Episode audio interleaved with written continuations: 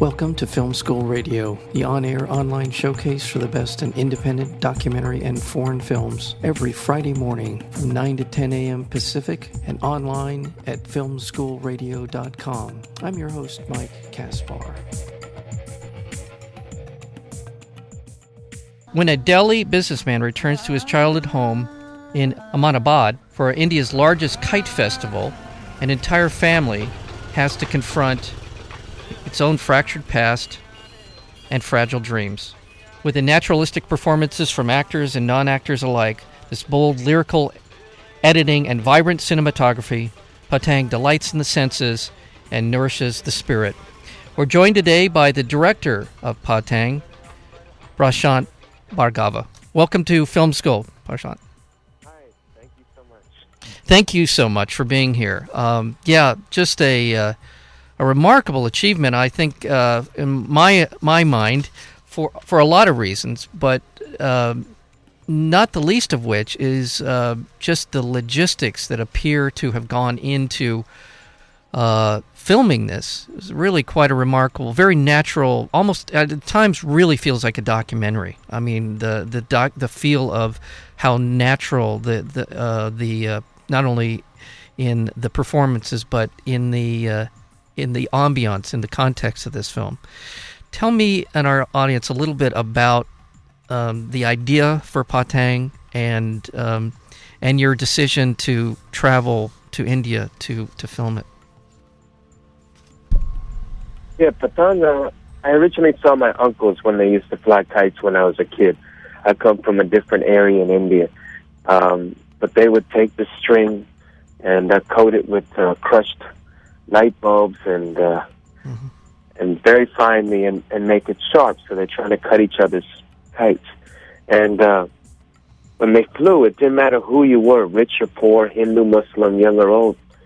You just kind of lost that moment. You were in a moment, and it was uh, in a very simple way. Kite flying is meditation. So mm-hmm. I thought that would be a great backdrop for a film. So I. Um, I found out about Ahmedabad from a cousin, and when I went there and saw a million kites in the air, and the whole city just being transformed by this festival, I just fell in love. And it was uh, Ahmedabad's known for its religious violence, so this particular festival of flying kites and trying to cut each other's kites is a uh, celebration that's so necessary for people there to move forward. Mm-hmm. So that healing aspect of the kite festival, I thought would be a great backdrop, and I began uh, with three years of research, and, and that's how I embarked on the journey. So you say three years of research. Uh, were you you went back to um, uh, Ahmedabad to for this? How what portion of that research were, were you actually? Yeah, so uh, yeah, how did that go? I was there every year, a month to three months. Okay. You know, I grew up on the south side of Chicago. Right. Uh, spent 16 years in Brooklyn, so I was very conscious that I had an outsider's perspective and I wanted to let that go and really capture the pride and the resilience of the people from Ahmedabad, the old city. And it was entirely something different. You know, I've gone through to India throughout my life, but uh, so I would just sit with grandmothers and talk to them and chase kites as they're cut with kids and get into trouble with gambling bookies, you know, all sorts of things, interview kite makers. It started like that, and I was very uh, tentative. But by the third year, I could uh, just based on my presence, just hold the camera two feet from someone, and they would continue to be themselves. Mm-hmm. So it's not only during this process that the narratives that are uh, are part of the film uh, emerged as I talked to many people and how their lives intertwine, um, but it was also process emerged because by shooting in this very documentary, observational way, um, you got that understanding of what it took to set up an environment uh, so that it doesn't change, that you don't affect what's around you by filming? And how do you work with non actors? And what type of situations are there that are just, um, how do you plant enough seeds dramatically with a non actor and actor and um, get your performance? So eventually, we worked with 90% non actors during the actual filming. Mm-hmm. I was going to ask you what what percentage who were the professional actors and not to in any way diminish the performances because they're all really really good performances i never felt uh, that I was watching non-professional actors, but at the same time, I I never felt like they were acting. Does that make sense? Yeah. Uh, and, yeah. and- go ahead. Um, you know, my purpose was to allow people to live on screen. Yeah. And so I would always pair an actor with a non-actor. The the three actors in the film is Sudha, who plays the role of um, uh, Seema Biswas, who plays the role of Sudha, Mhm. and she's very well known in India. She was uh, Bandit Queen. Uh, you may have seen that Shekhar Kapur's first film. She was also in Water by Deepa Mehta. Mhm. Um, and then there's Nawaz Siddiqui, who plays the role of the disgruntled wedding singer, hot tempered Yeah. and he's a uh, very he's a big rising star in India right now. And Patang was his first lead role in a feature, but he had three films at Cannes this past year. He's terrific. but- was- go ahead. I'm sorry. Yeah, he's amazing. He really oh, is. And He- then uh, okay, go ahead. Go ahead. We'll get to yeah. And then oh, and then uh, Sugandha Garg, she plays the role of the flirtatious Priya, and uh, yeah, she's a wild one. yeah, Everybody else in the film weren't never acted, and and a great example, a story that I always tell is that there's a 19 year old kid who's a phenomenal kite flyer, Mhm. and he's kind of seduced by the uh, big city girl who arrives from out of town. Mhm. Eventually, they have a first kiss. You know, I'm not giving away too much, but Mhm. um, that first kiss was not only the first kiss for the character of Bobby, it was the first kiss for the actor Hmm. in his in his whole life. Mhm. You know, so it was is that kind of Mhm. attention to detail when you're pairing an actor with a non-actor. You're you're trying to actually have someone experience whatever's on the on the page rather than reciting lines. Only three people out of forty read the script, and never was the script referred to on set uh, explicitly. It was always you get the scenario set up, you provide the right emotional and objectives or physical objectives, pair an actor with a non-actor. You do it right, you're going to get the lines of your uh, script Mhm. because you're going to hit all those beats. You know. Yeah, you. It does. It does it so beautifully. And again, I, I just, uh, I was so taken. Um, first of all, this is technically a very good film. It's shot very well. I the the sort of brings out the vibrant colors that we see in the kites, and in uh, just it has a very vibrant look to it. So let's uh, want to mention uh, Shankar Raman as the uh, the cinematographer in this. Had how how did you how did that relationship develop for you and and him? Shankar is a great DP. He's uh, got a very tranquil personality to him, and that was very necessary for me to have a crew that didn't affect the surroundings. Yeah. Um, I, over that three year period, shot 100 hours of research footage. During the last years of research, I was actually staging scenes with real people, having a boy and girl flirt, uh, roaming around with the kid on the street as he tries to catch a kite, uh, sitting at a uh, family lunch. So all these were scenes that were in the film. So I took that and I formed a kind of a uh, clip reel. So when me and Shankar were on set, Shankar shot about 60% of the film. I also had a camera in my hand, so I was shooting as well. And I would never communicate to him with uh, a storyboard. It was always the same way that you speak to an actor. Hey, this is what's happening between the two characters. This is the conflict. At some point, there's going to be a change. That's where we need to shift our filming style. But that's about it. And then it would just be almost melting away. We were one of the first films in India to shoot an entire feature on HD. We shot in 2007 and a very long edit.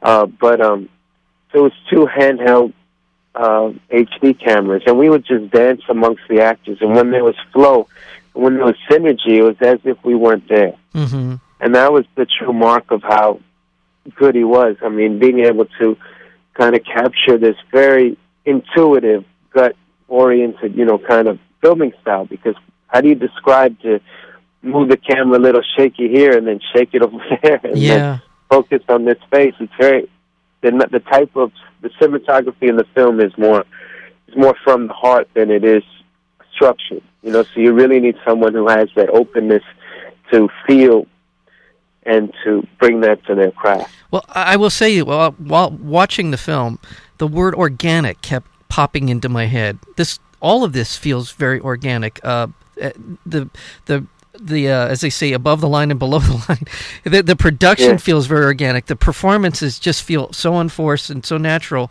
um, that it's it it it just and what you're talking about is you lived in this in this uh, idea for this film and, and and the context of this film to where it really shows up on the screen. It, it really comes across that way. Um, um, so congratulations on that. Also, the sound.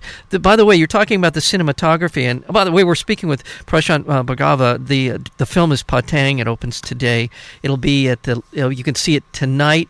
Uh, for uh, at uh, the Laemmle Three in in Beverly Hills, and you're going to be uh, making some appearances over the weekend in support of the film. Is that right?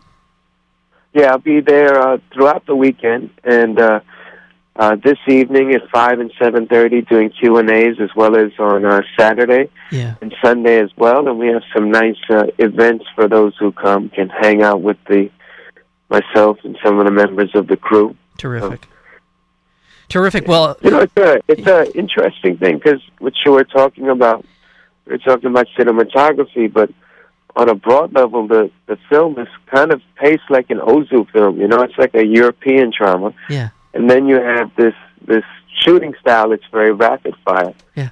So and then the the narrative drops midway through the film, so it's uh, it, it it's been an interesting process to discover that that cinematic language and form of the piece.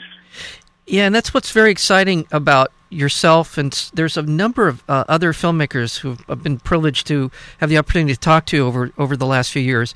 This film, and I want to I want to touch on because I mentioned sound, but I, I uh, sound design because in addition, I want to go back. I'm jumping around here. I'm sorry, but I, but the idea of the sound, you're talking about the cinematography, the sort of uh, uh, ballet that you were doing with the the cinematographer in terms of getting inside of a scene and inside these uh, the the performance of these actors.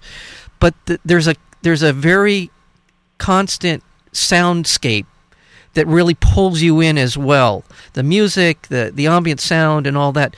I want to talk a little bit about that before I move on to sort of these filmmaker influences that I see yeah. in the film. Um, tell me a little bit about putting that part of the film together. That must have been a real challenge for you. Yeah, because India is a loudy place, a very loud. Yeah, place. all the time you have horns and crows and everything. Yeah. Um, so I work with some great sound designers. I work with Abigail Savage and Tom Efinger from Ticket Audio, John Moros, and um, their team over there was uh, it was just a pleasure to work with them. I remember in the spotting session that I sat down and what they did is they squeezed out every little bit of uh, information that I had about every scene. Where are the sounds coming from? Mm-hmm. What are the characters hearing? What's going on in this scene? They didn't they didn't say a word in terms of their ideas. It was just like, what are you thinking? What are you experiencing? And so I said everything. And then they sat down for a couple weeks and started doing this cleanup and discovering it. And it was, you know, the sound design on one level, if you look at it, is very naturalistic. Yeah. Ticket Audio is known for their work on Man Pushcart, Sugar, Inside Job. So very, they're uh, uh, New York-based, amazing for the naturalistic kind of films that are coming out from this genre we, we may speak about. So it's uh, they're great at that. So they we would try to say what are those few sounds that allow you to connect with each character or each larger theme a little bit better, whether it's the flight of a kite, memory of home, and stuff like that. So they would go about and, and choose that. One of the great scenes that's completely different is the um, is the uh, kite battle scene. Yeah. And I remember giving them a Nike commercial for the World Cup at that time. And I was like, hey, I listened to this and it's crazy, but I think you should go with this for the kite battle. And it was completely surreal. So Abigail started just feeling it out. And she felt that fighting two kites and slicing the line of another kite's like a gladiator battle. So she yeah. started getting sword slashing and bombs blowing up as kites are cut. So it's like you go from this very naturalistic kind of choosing your sound amongst the you know environment of Ahmedabad, which is so loud. But then you go into these heightened kind of surreal moments, and that's also reflected in the music. Yeah. Um, it, it really builds tension into that scene, and it, there's a there's, I mean, honestly, if you had said to me before watching this film, there's going to be a bunch of kites flying around, and you're going to feel the tension, not in just the uh, in the uh, the way the kites are flying, but in the in the quick movements and the sort of gladiator. That's a good way to put it. This gladiator kind of uh, environment, uh, and it the cinematography works very well for this, but it's the sound that really sells that scene uh, in in such a dramatic way. So. Yeah, it was amazing. It really, the really, music was a great process too. That was yeah. pretty wild. Yeah. So now, you who'd you work with? Uh, uh, your your your. Uh, I know you. Um, I'm sorry, Mario uh, Grigorov, right? Yeah, Grigorov. He's a great Grigorov. guy. He lives here in L.A. Mm-hmm. and he uh, composed the music for Precious and Taxi to the Dark Side. Yeah. And I remember he first made a couple of samples, and it was a very general India sound. So I didn't vibe with it. I went to his place in Beverly Hills, and uh, we sat there for a week. And I worked with him very much like the same way I worked with Abigail or with uh, Shankar Raman, the cinematographer. I worked with him as an actor, as someone who we were taking an emotional journey together and speaking to him that in that language rather than in terms of notes or anything. So you're I'm trying to find those artists that can bring themselves to it and have enough mastery of craft that they can actually delve into the hearts and minds of the characters, or in the case of the music, the actual larger themes. You know, we did explorations of the themes for the kite, um, an iconic kite, the memory of the brother, and this family house. All of which were objects that don't actually move. You know, they're all memories, or or so it's. Uh, you have the sound design, which is almost a thematic driven thing that kind of controls the destinies of these six characters. Eventually, he brought in uh, musicians himself, and they did some recording together and uh, worked with a great Hindi vocalist, Shubha Mudgal. Uh-huh. And then, of course, in India, Indian films, you need some pop tracks too. So that was another process. That was great. Yeah, that uh, yes, and again, I, I can't emphasize enough how these all work so well together in this film. The the cinematography, the sound, and just and the influence. And I do want to talk a little bit about filmmakers that your film reminds me of, um, who again I've, I've had the uh, um, privilege of having on, but Ramin Bahrani is is one who comes to mind a lot, especially for for Chop Shop and Man Push Cart. Um, this really has that he has that same kind of thing uh, going on in his film where you're inside these people's lives you're not just watching them and that's how I felt watching your film. Um, Sean Baker's done some nice things um, uh, with his uh, Prince of Broadway. There's just something about this kind of uh, inside view of the of the of the world that we have come to inhabit in these films uh, that just feels so wonderful. I, I, don't tell me a little bit about uh, maybe some influences in your filmmaking or people that you look at in today's cinema uh, as as reflective of your own your own philosophy as well. Uh, way back from India, I like Satyajit Ray. Okay. Uh, Terrence Terrence Malick, Badlands, and and Days of Heaven, and Thin Red Line, and some of the work. Uh, the Dardenne brothers from oh. Belgium. Yes. Uh, um, Lynne Ramsay with Ratcatcher, uh, the director of Nobody Knows. He did a film, I Wish. Works with kids really beautifully, very lyrical. Uh, Wong Kar Wai. Okay. You know, so all of these guys have a visual aesthetic, and they're interpreting their camera and narrative along with that. But the performances are also very naturalistic. And and you mentioned Ramin Bahrani, and I feel very much part of that generation, which might include you know Ryan Fleck and Anna Boden. Yeah uh, the, this film that just came out, Beasts of the Southern Wild. Yeah. Um, Victoria Mahoney has a film come. So this is real. I think trying to get that insider's naturalism and reflect that in craft and how you're portraying it is is yeah, you definitely. I think think you felt it.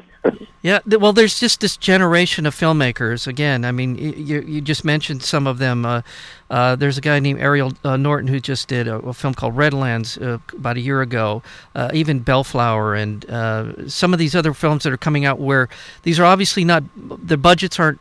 I don't know what this film cost you to make, but it's all on the screen, whatever whatever it was, it just has uh, a, uh, going back to John Cassavetes and even Altman, this sort of mixing of sound and, and, and, and picture and all of it. It's just a very exciting uh, generation of filmmakers that I'm finding um, it's just such an enjoyable experience to see their movies.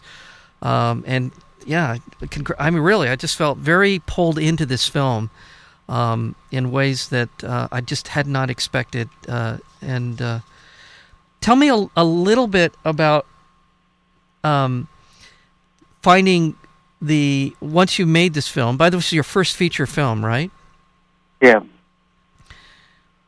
What was yes, my first feature? Okay, what was your what was it about?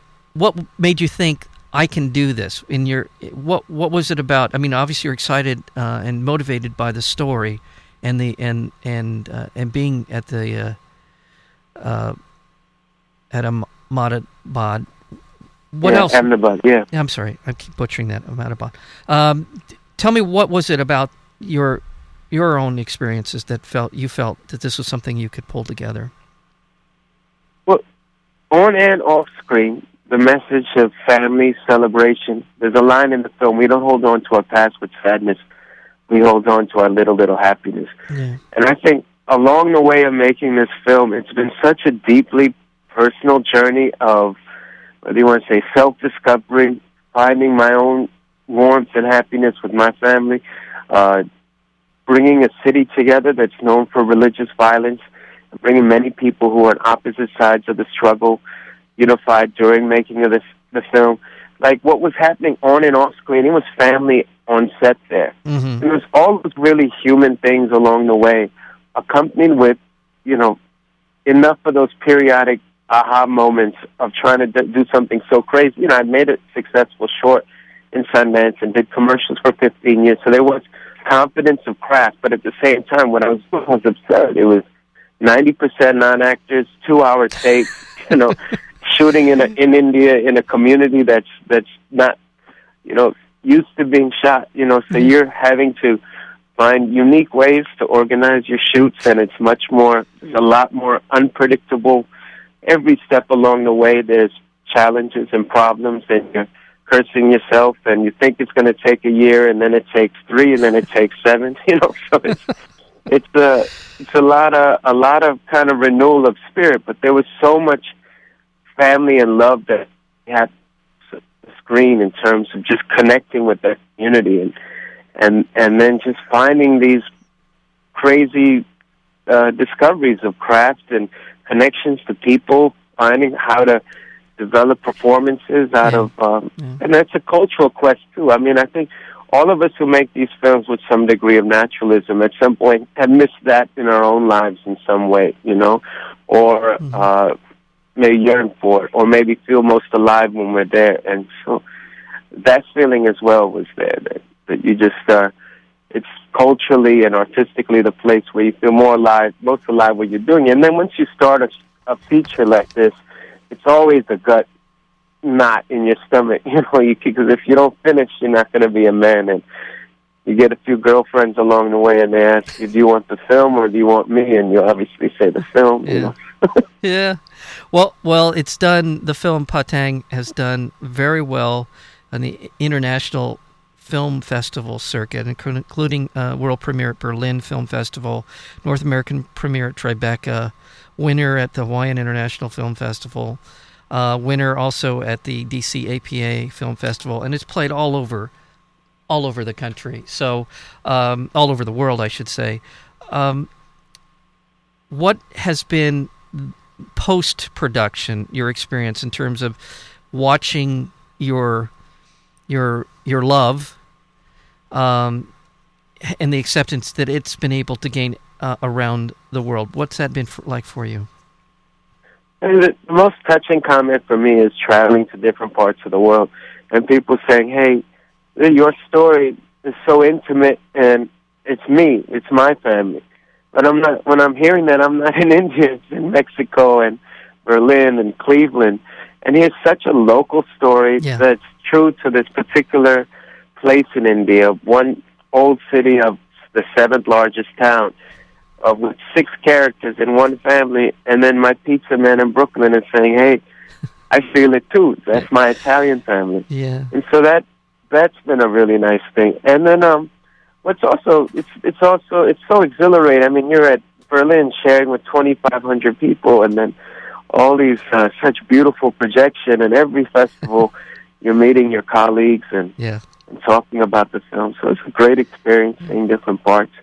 Uh, some of the challenges, though, is that you know we we had great success on the festival tour, but no one took interest in distributing this film.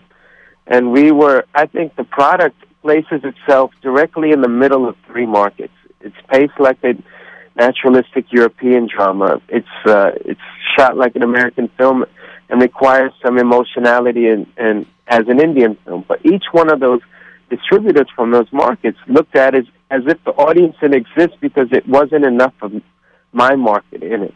Yeah. And I, I thought I'll take the best of three. But as a result, you have a product that doesn't have anything comparable to it. You're not Right, right. Slumdog, Right. you know. So, Right. so then we had to move into this. Um, you're always seeing that as well. So it's, but the festival tour was was amazing. Oh, well, it must have been. I'm just curious to the reaction uh, in India to the film. Yeah, so we we showed it uh, in Ahmedabad where we shot the film prior to Berlin. We did a uh, private screening for the community and, and cast, and about 500 people came. I was really nervous, uh, uh, and we shared the film, and they, I was really touched. They they felt it was their story, uh, an anthem in a way. The only critique they had is that they wanted the songs to be longer. Well, I, I can understand why they'd want that, but uh, that's that's terrific. So good reaction from them, and uh, well, I I want to thank you so much for this oh, um, for this film and for for spending a little time with us. I kept you a little longer than, than I thought, but I'm so glad to be able to talk to you about this. And I again. Uh, you're going to be this Prashant uh, Bhargava will be at the Laemmle Three in Beverly Hills uh, tonight, Friday, Saturday, and Sunday um, to uh, for a Q and A after I assume after the screening, uh, opportunity to talk to the audience and um, get down there and see this. It's uh, it's just uh, it's such a total experience for someone who loves film. Um, you get a beautiful look, you get a great story. Really, the acting. I don't think I've sold the acting hard enough here in this film in, in this interview, but it's terrific acting.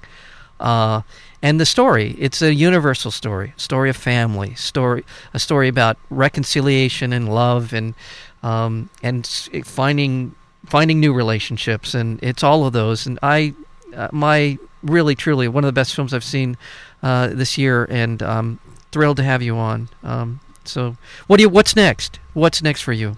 What are you doing? Try to speak. I have two projects. I'm doing a collaboration with Vijay Iyer, a jazz musician, very well known. We got commissioned to do a work uh, based on Stravinsky's Rite of Spring. So I'm doing this uh, live performance music thing uh, with film, and uh, I went and shot during Holi in India, and it's a time when people throw color at each other. So it's primal, violent, sexual, and uh, a lot of celebration. So I'm going to be editing that. And then my next feature takes place on the south side of Chicago. Tangos, Cadillacs, Hustlers on the golf courses. Okay. African American community coming of age story. Okay. So, you know, growing up over there, I'm really excited to do some of the same techniques of non-actors, actors, um, and uh, really work with the community, create an anthem for the south side of Chicago. Well, outstanding, outstanding. Well, Prashant Bhargava, uh, I uh, again hope you come back when uh, you've completed either one of those projects. I, I'm, I'm, I'd love to talk to you more about it. So, um, all the best. Uh, on Thank you, Mike. I'm Yeah. so happy you enjoyed Patang, yeah. you know, it just means a lot. You really connected. So, in a great interview. Thank you Well, so much. Thank you, and uh, I hope to get up to, to see you and meet you uh, uh, uh, within the next couple of days here. So uh, look forward to that. And um, I, uh, uh, Patang is the film. You can see it at the Laemmle Three uh, uh, at, in Beverly Hills, and you can also meet the filmmaker, the terrific filmmaker who made the film. So thank you so much, and all the best. Thank you. Take care. Bye.